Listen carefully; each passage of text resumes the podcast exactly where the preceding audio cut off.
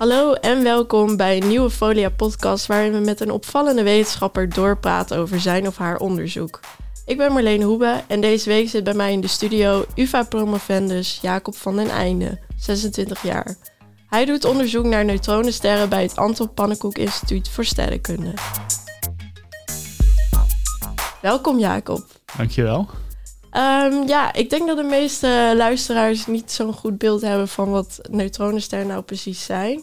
Uh, kun jij daar iets over uitleggen? Ja, dat, um, het, een neutronenster is eigenlijk een hele extreme ster. De meest extreme ster die je kan, kan vinden in het heelal.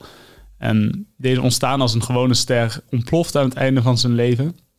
En dan wordt eigenlijk de kern van die oorspronkelijke ster wordt, wordt enorm samengeperst. En wat je dan krijgt is dat de, de massa van, van ongeveer onze zon samengeperst wordt tot het formaat van nou ja, een stad, zeg Amsterdam. En dat betekent dat je een enorme dichtheid krijgt en dat eigenlijk al die hele extreme eigenschappen van de oorspronkelijke ster enorm geconcentreerd worden. Dus het worden enorme magneten, ze gaan met, met honderden keren per seconde om hun as draaien. En ze zijn dus enorm, enorm samengeperst. En in die, die zin vormen dat de meest extreme sterren en laboratoria die we hebben in het heelal. En moet je dan ook zien dat ze kleiner worden omdat ze worden samengeperst? Of? Um, nou, dat zien we niet in de praktijk, want neutronensterren ontstaan echt in dat explosieproces van de, van de ster waar die uit ontstaat. En dat gaat heel snel, denken we. Dus je ziet die explosie en als je dan een tijdje later ernaar kijkt, dan zie je dat de neutronenster overgebleven kan zijn. Um, en daartussenin is dat natuurlijk inderdaad wel samengeperst. Maar daar kunnen we geen filmpje van maken als het ware, want die, die ontploffing zit in de weg, zou je kunnen zeggen. En hoe doe je hier dan onderzoek naar als je er geen filmpje van kan maken? Hoe kan je het dan zien? Nou, wat je dus wel kan doen, is je kunt wachten um, tot, die, tot die explosie, die supernova, heel lang geleden is. De meeste neutronensterren waar ik onderzoek naar doe, nou, die zijn miljarden jaren oud. Dus die hele supernova en alles wat daaruit gebeurd is, die explosie, dat zie je al lang niet meer. Maar wat je nog wel ziet, is die neutronenster die overgebleven is. Dus dan kun je een telescoop pakken, um, uh, of naar een telescoop toe gaan, um, die op zo'n neutronenster richten. En dan kijken wat je ziet en dan onderzoek gaan doen. Ja, dus je zegt uh, naar een telescoop toe gaan. Waar moet je dan heen gaan? Je moet naar hele afgelegen plekken. Want je wil niet dat, dat het in de buurt is van een stad met heel veel licht. Je wil een plek met goed weer. Um, vaak ook een hoge plek, zodat je simpelweg minder, minder atmosfeer hebt om doorheen te kijken. En dat betekent dat je niet in Nederland kan zijn. Um, plekken waar we vaak naartoe gaan zijn uh, bijvoorbeeld de Canarische eilanden voor de kust van Marokko. En Chili, waar je in het, in het Andesgebergte heel erg veel um, observatoria hebt staan. Omdat daar de, de condities perfect zijn voor voor sterrenkunde. Qua weer, qua hoogte, qua, qua donkerheid. Um, is dat echt de place to be. Oké, okay, dus je moet voor je werk eigenlijk best wel wat reizen afleggen. Ja, ja. als je daar naartoe gaat, dan ben je wel een tijdje, een tijdje aan het reizen en een tijdje onderweg. Om, alleen maar om er te komen, ja. En hoe lang zit je daar dan? Dat ligt heel erg aan het onderzoek wat je doet. Um, in mijn geval zit ik daar dan meestal een paar nachten. Um, ik ben één keer in Chili geweest, toen heb ik daar twee nachten gezeten. De Canarische eilanden ben ik twee keer naartoe geweest. Dat was één keer een week en één keer drie dagen. Dus het ligt eigenlijk aan hoe ambitieus je bent en hoeveel tijd de telescoop jou gunt om uh, om hem te gebruiken. En wat bedoel je met wat de telescoop qua tijd voor jou gunt? Ja, dat is natuurlijk de, de telescoop zelf doet dat natuurlijk niet. Ja. Dat is de, de, het bestuur daarvan. De, de, de, um, de wetenschap is heel competitief en er zijn veel meer mensen die zo'n telescoop willen gebruiken dan dat daadwerkelijk kan. Dus je schrijft dan een, vaak een jaar van tevoren een waarneemvoorstel. Waarin je eigenlijk zegt: Dit is mijn fantastische idee. En, en jullie telescoop is de enige en de beste om dat te gaan testen. En als ze het daarmee eens zijn en het goed genoeg vinden, dan mag je er naartoe en dan mag je hem gebruiken. En soms is dat één dag, uh, sorry, één nacht. Uh, soms is dat een week, afhankelijk van hoe lang je nodig hebt. Dus het kan zijn dat je voor één nacht naar Chili moet. Ja, ja toen ik daar was, toen was het toevallig een, um, een uh, promovenda uit de VS. Die was volgens mij voor één nacht op en neer. En de VS is iets minder ver dan vanuit Nederland, maar dat is nog steeds een grote, een grote reis. Zeker, ja.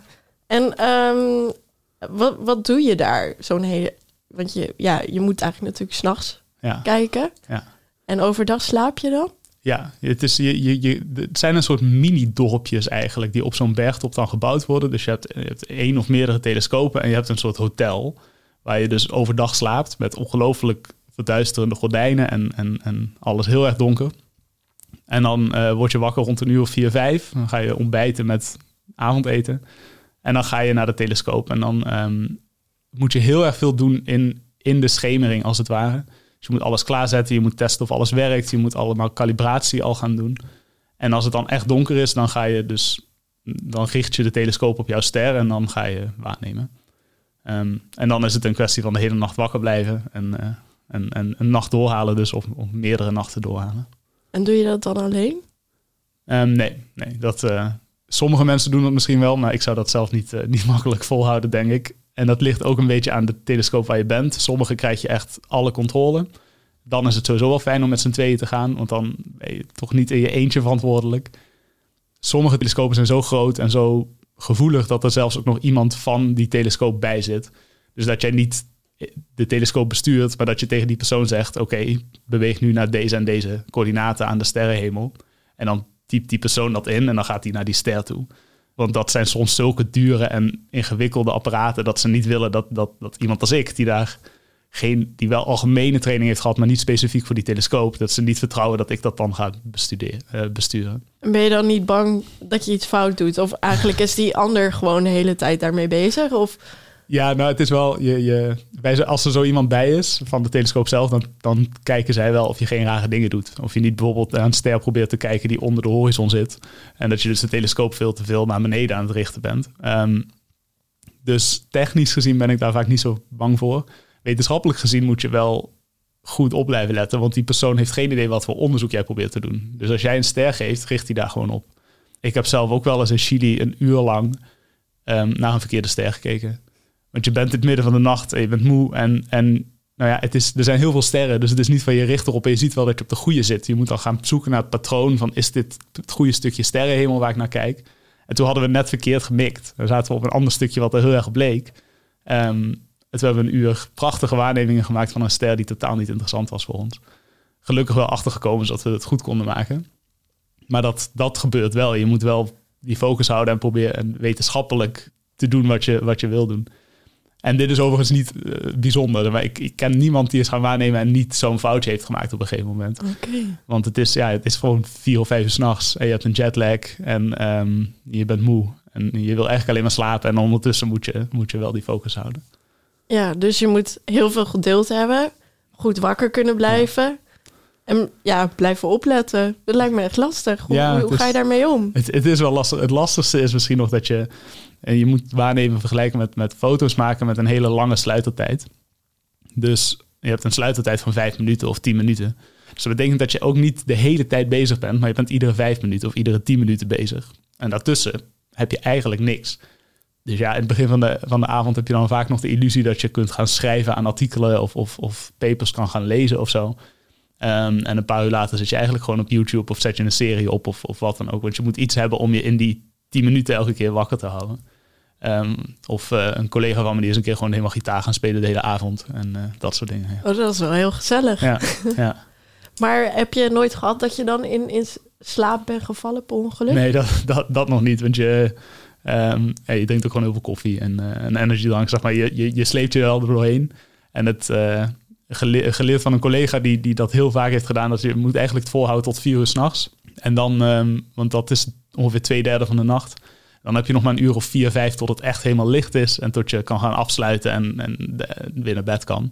Dus als je die vier uur s'nachts haalt, dan, dan lukt het wel. Dus wat we dan altijd deden is om vier uur s'nachts gingen we gewoon een enorm lekkere tosti maken. En dan hadden we iets om ons, om ons op te verheugen. En dan, nou ja, die laatste, die laatste loodjes, die komen dan wel goed. En uh, dus, ja, je slaapt overdag. Dus je bent eigenlijk best wel afgesloten van de rest van de wereld, lijkt mij. Of ja. ja. hoe is dat? Ja, dat is wel vreemd. Um, het ligt ook heel erg aan de plek. Als ik op de Canarische eilanden zit, dat is praktisch dezelfde tijdzone. Dan heb ik dus ook een week heel weinig contact met, met Nederland. Um, maar in Chili had ik juist het perfecte contact, want dat heeft vervolgens weer een enorme jetlag enorm tijdsverschil. Dus ik was juist wakker terwijl het hier ook wakker was. Uh, hier ook dag was. En dat was eigenlijk wel leuk, want toen hadden we toevallig, toen ik daar was, een, een, een press release kwam uit over een onderzoek wat we hadden gedaan met de onderzoeksgroep. En toen kon ik dus heel goed in real time volgen hoe mensen daarop reageerden en, en hoe dat opgepikt werd en hoe mensen dat lazen. Um, wat ook weer heel fijn was om elke keer die 10 minuten te overbruggen. En um, als je niet bij die telescopen bent, dan ben je gewoon op Science Park, ja. neem ik aan. Ja. En wat doe je daar dan? Dat is nou, ten, ten eerste sowieso alle, alle standaard promovendus dingen. Dus lesgeven, veel uh, studenten begeleiden, masterstudenten, bachelorstudenten. Maar al die data die je verzamelt, die moet ook geanalyseerd worden. En dat kost vaak veel, veel meer tijd dan het nemen van de data. Dus het verzamelen kost misschien twee nachten, drie nachten. Nou, dan vlieg je terug en dan kun je zo een half jaar bezig zijn om die data te analyseren. Um, je moet eigenlijk alles, alle onzuiverheden moet je eruit gaan knippen. Want je bent gewoon afhankelijk van het weer. Als er bijvoorbeeld opeens een sluierwolk door je beeld heen waait die je niet echt gezien hebt, dan wordt je waarneming opeens veel slechter. En soms, soms schiet er opeens een, een, uh, een vallende ster door je beeld. Nou goed, dat moet je dan ook eruit knippen. Dus er zijn allerlei van dat soort dingen waar je dan rekening mee moet gaan houden. En je moet toch, ja, data verzamelen is pas stap één. Je moet, je moet, er, je moet er iets uit gaan peuteren. En dat gaan vergelijken met jouw oorspronkelijke onderzoeksidee.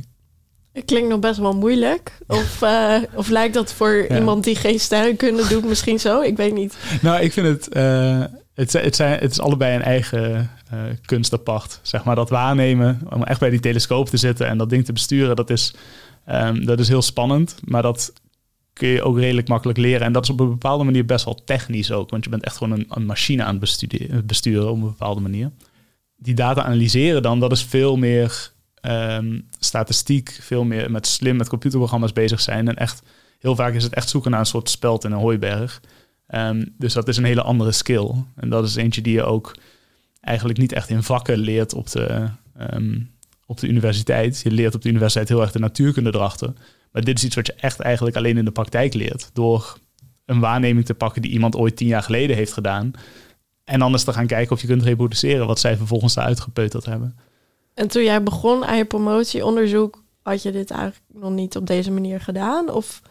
Nauwelijks. Ik had wel wat ervaring, want in je projecten begin je dat al een beetje te doen. Ze willen je in je opleiding toch al daarvan laten, laten proeven. Ook dat je, als je dan kiest voor een promotie, dat je wel weet waar je voor kiest.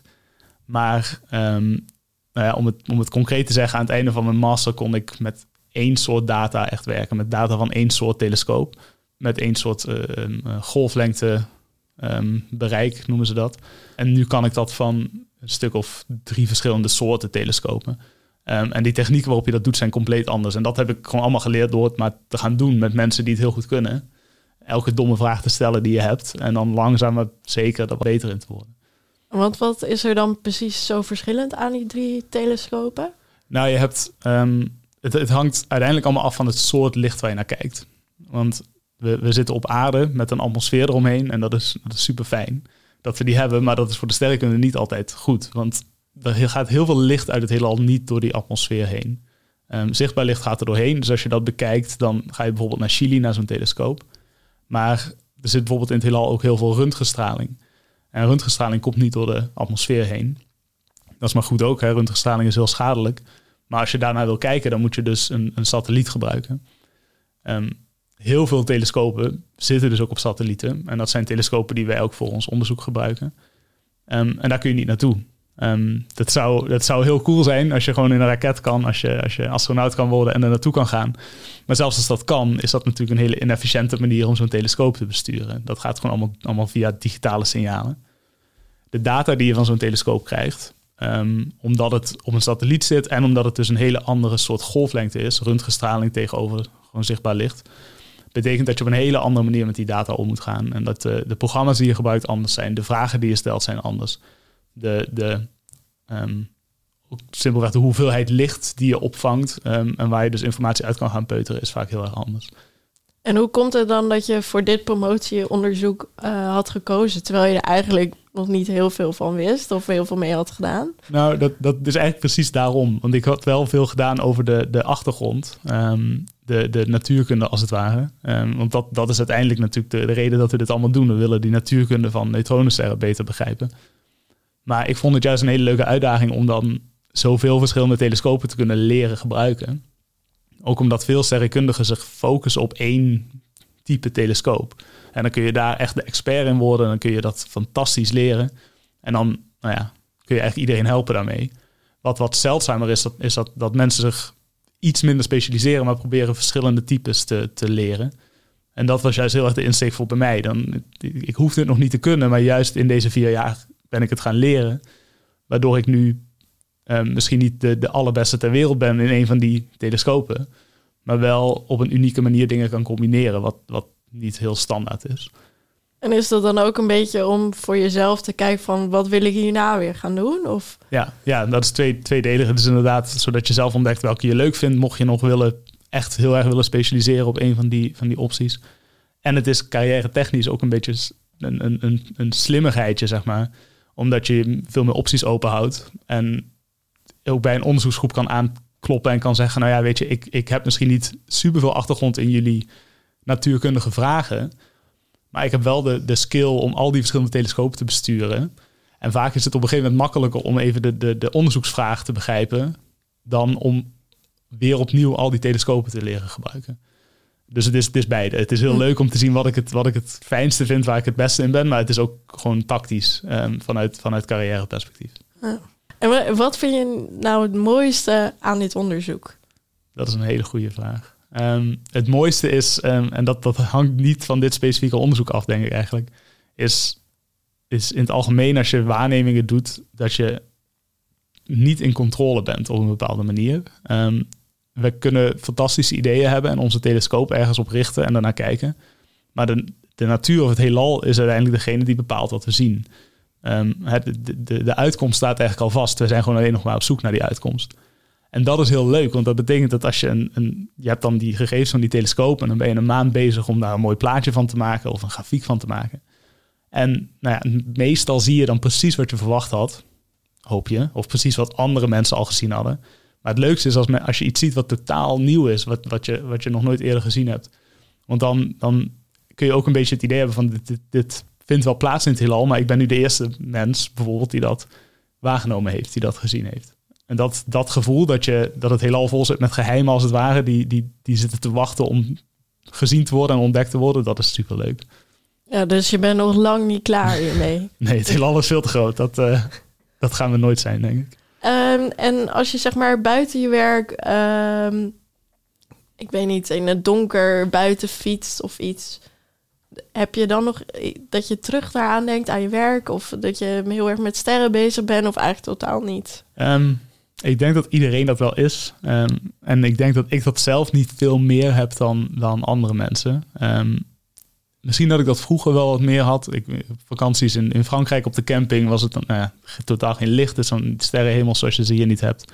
En ik ben opgegroeid in, in Zuid-Limburg in Maastricht. En veel van mijn vrienden die woonden in dorpjes eromheen. Nou, als je daar dan s'avonds van terugfietst, is er ook ja, geen enkele lichtvervuiling. Dus dan heb je wel prachtige sterrenhemels. Maar tegelijkertijd heb ik nu wel, als ik naar boven kijk, dat ik ook altijd denk... Nou, ik weet eigenlijk heel weinig aan te wijzen, zeg maar. Ehm, ik ben altijd heel blij dat je bij een telescoop gewoon de coördinaten intikt... en dat die telescoop dan wel uitzoekt waar het is. Want het, het, ja, veel sterrenbeelden kan ik ook niet opnoemen.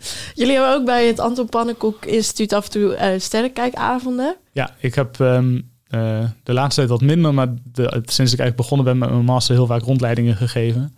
Um, dus iedere uh, maand zijn er meerdere momenten dat de, de, de, de sterrenkijkers, de sterrenkoepels die we daar hebben, open zijn voor het publiek.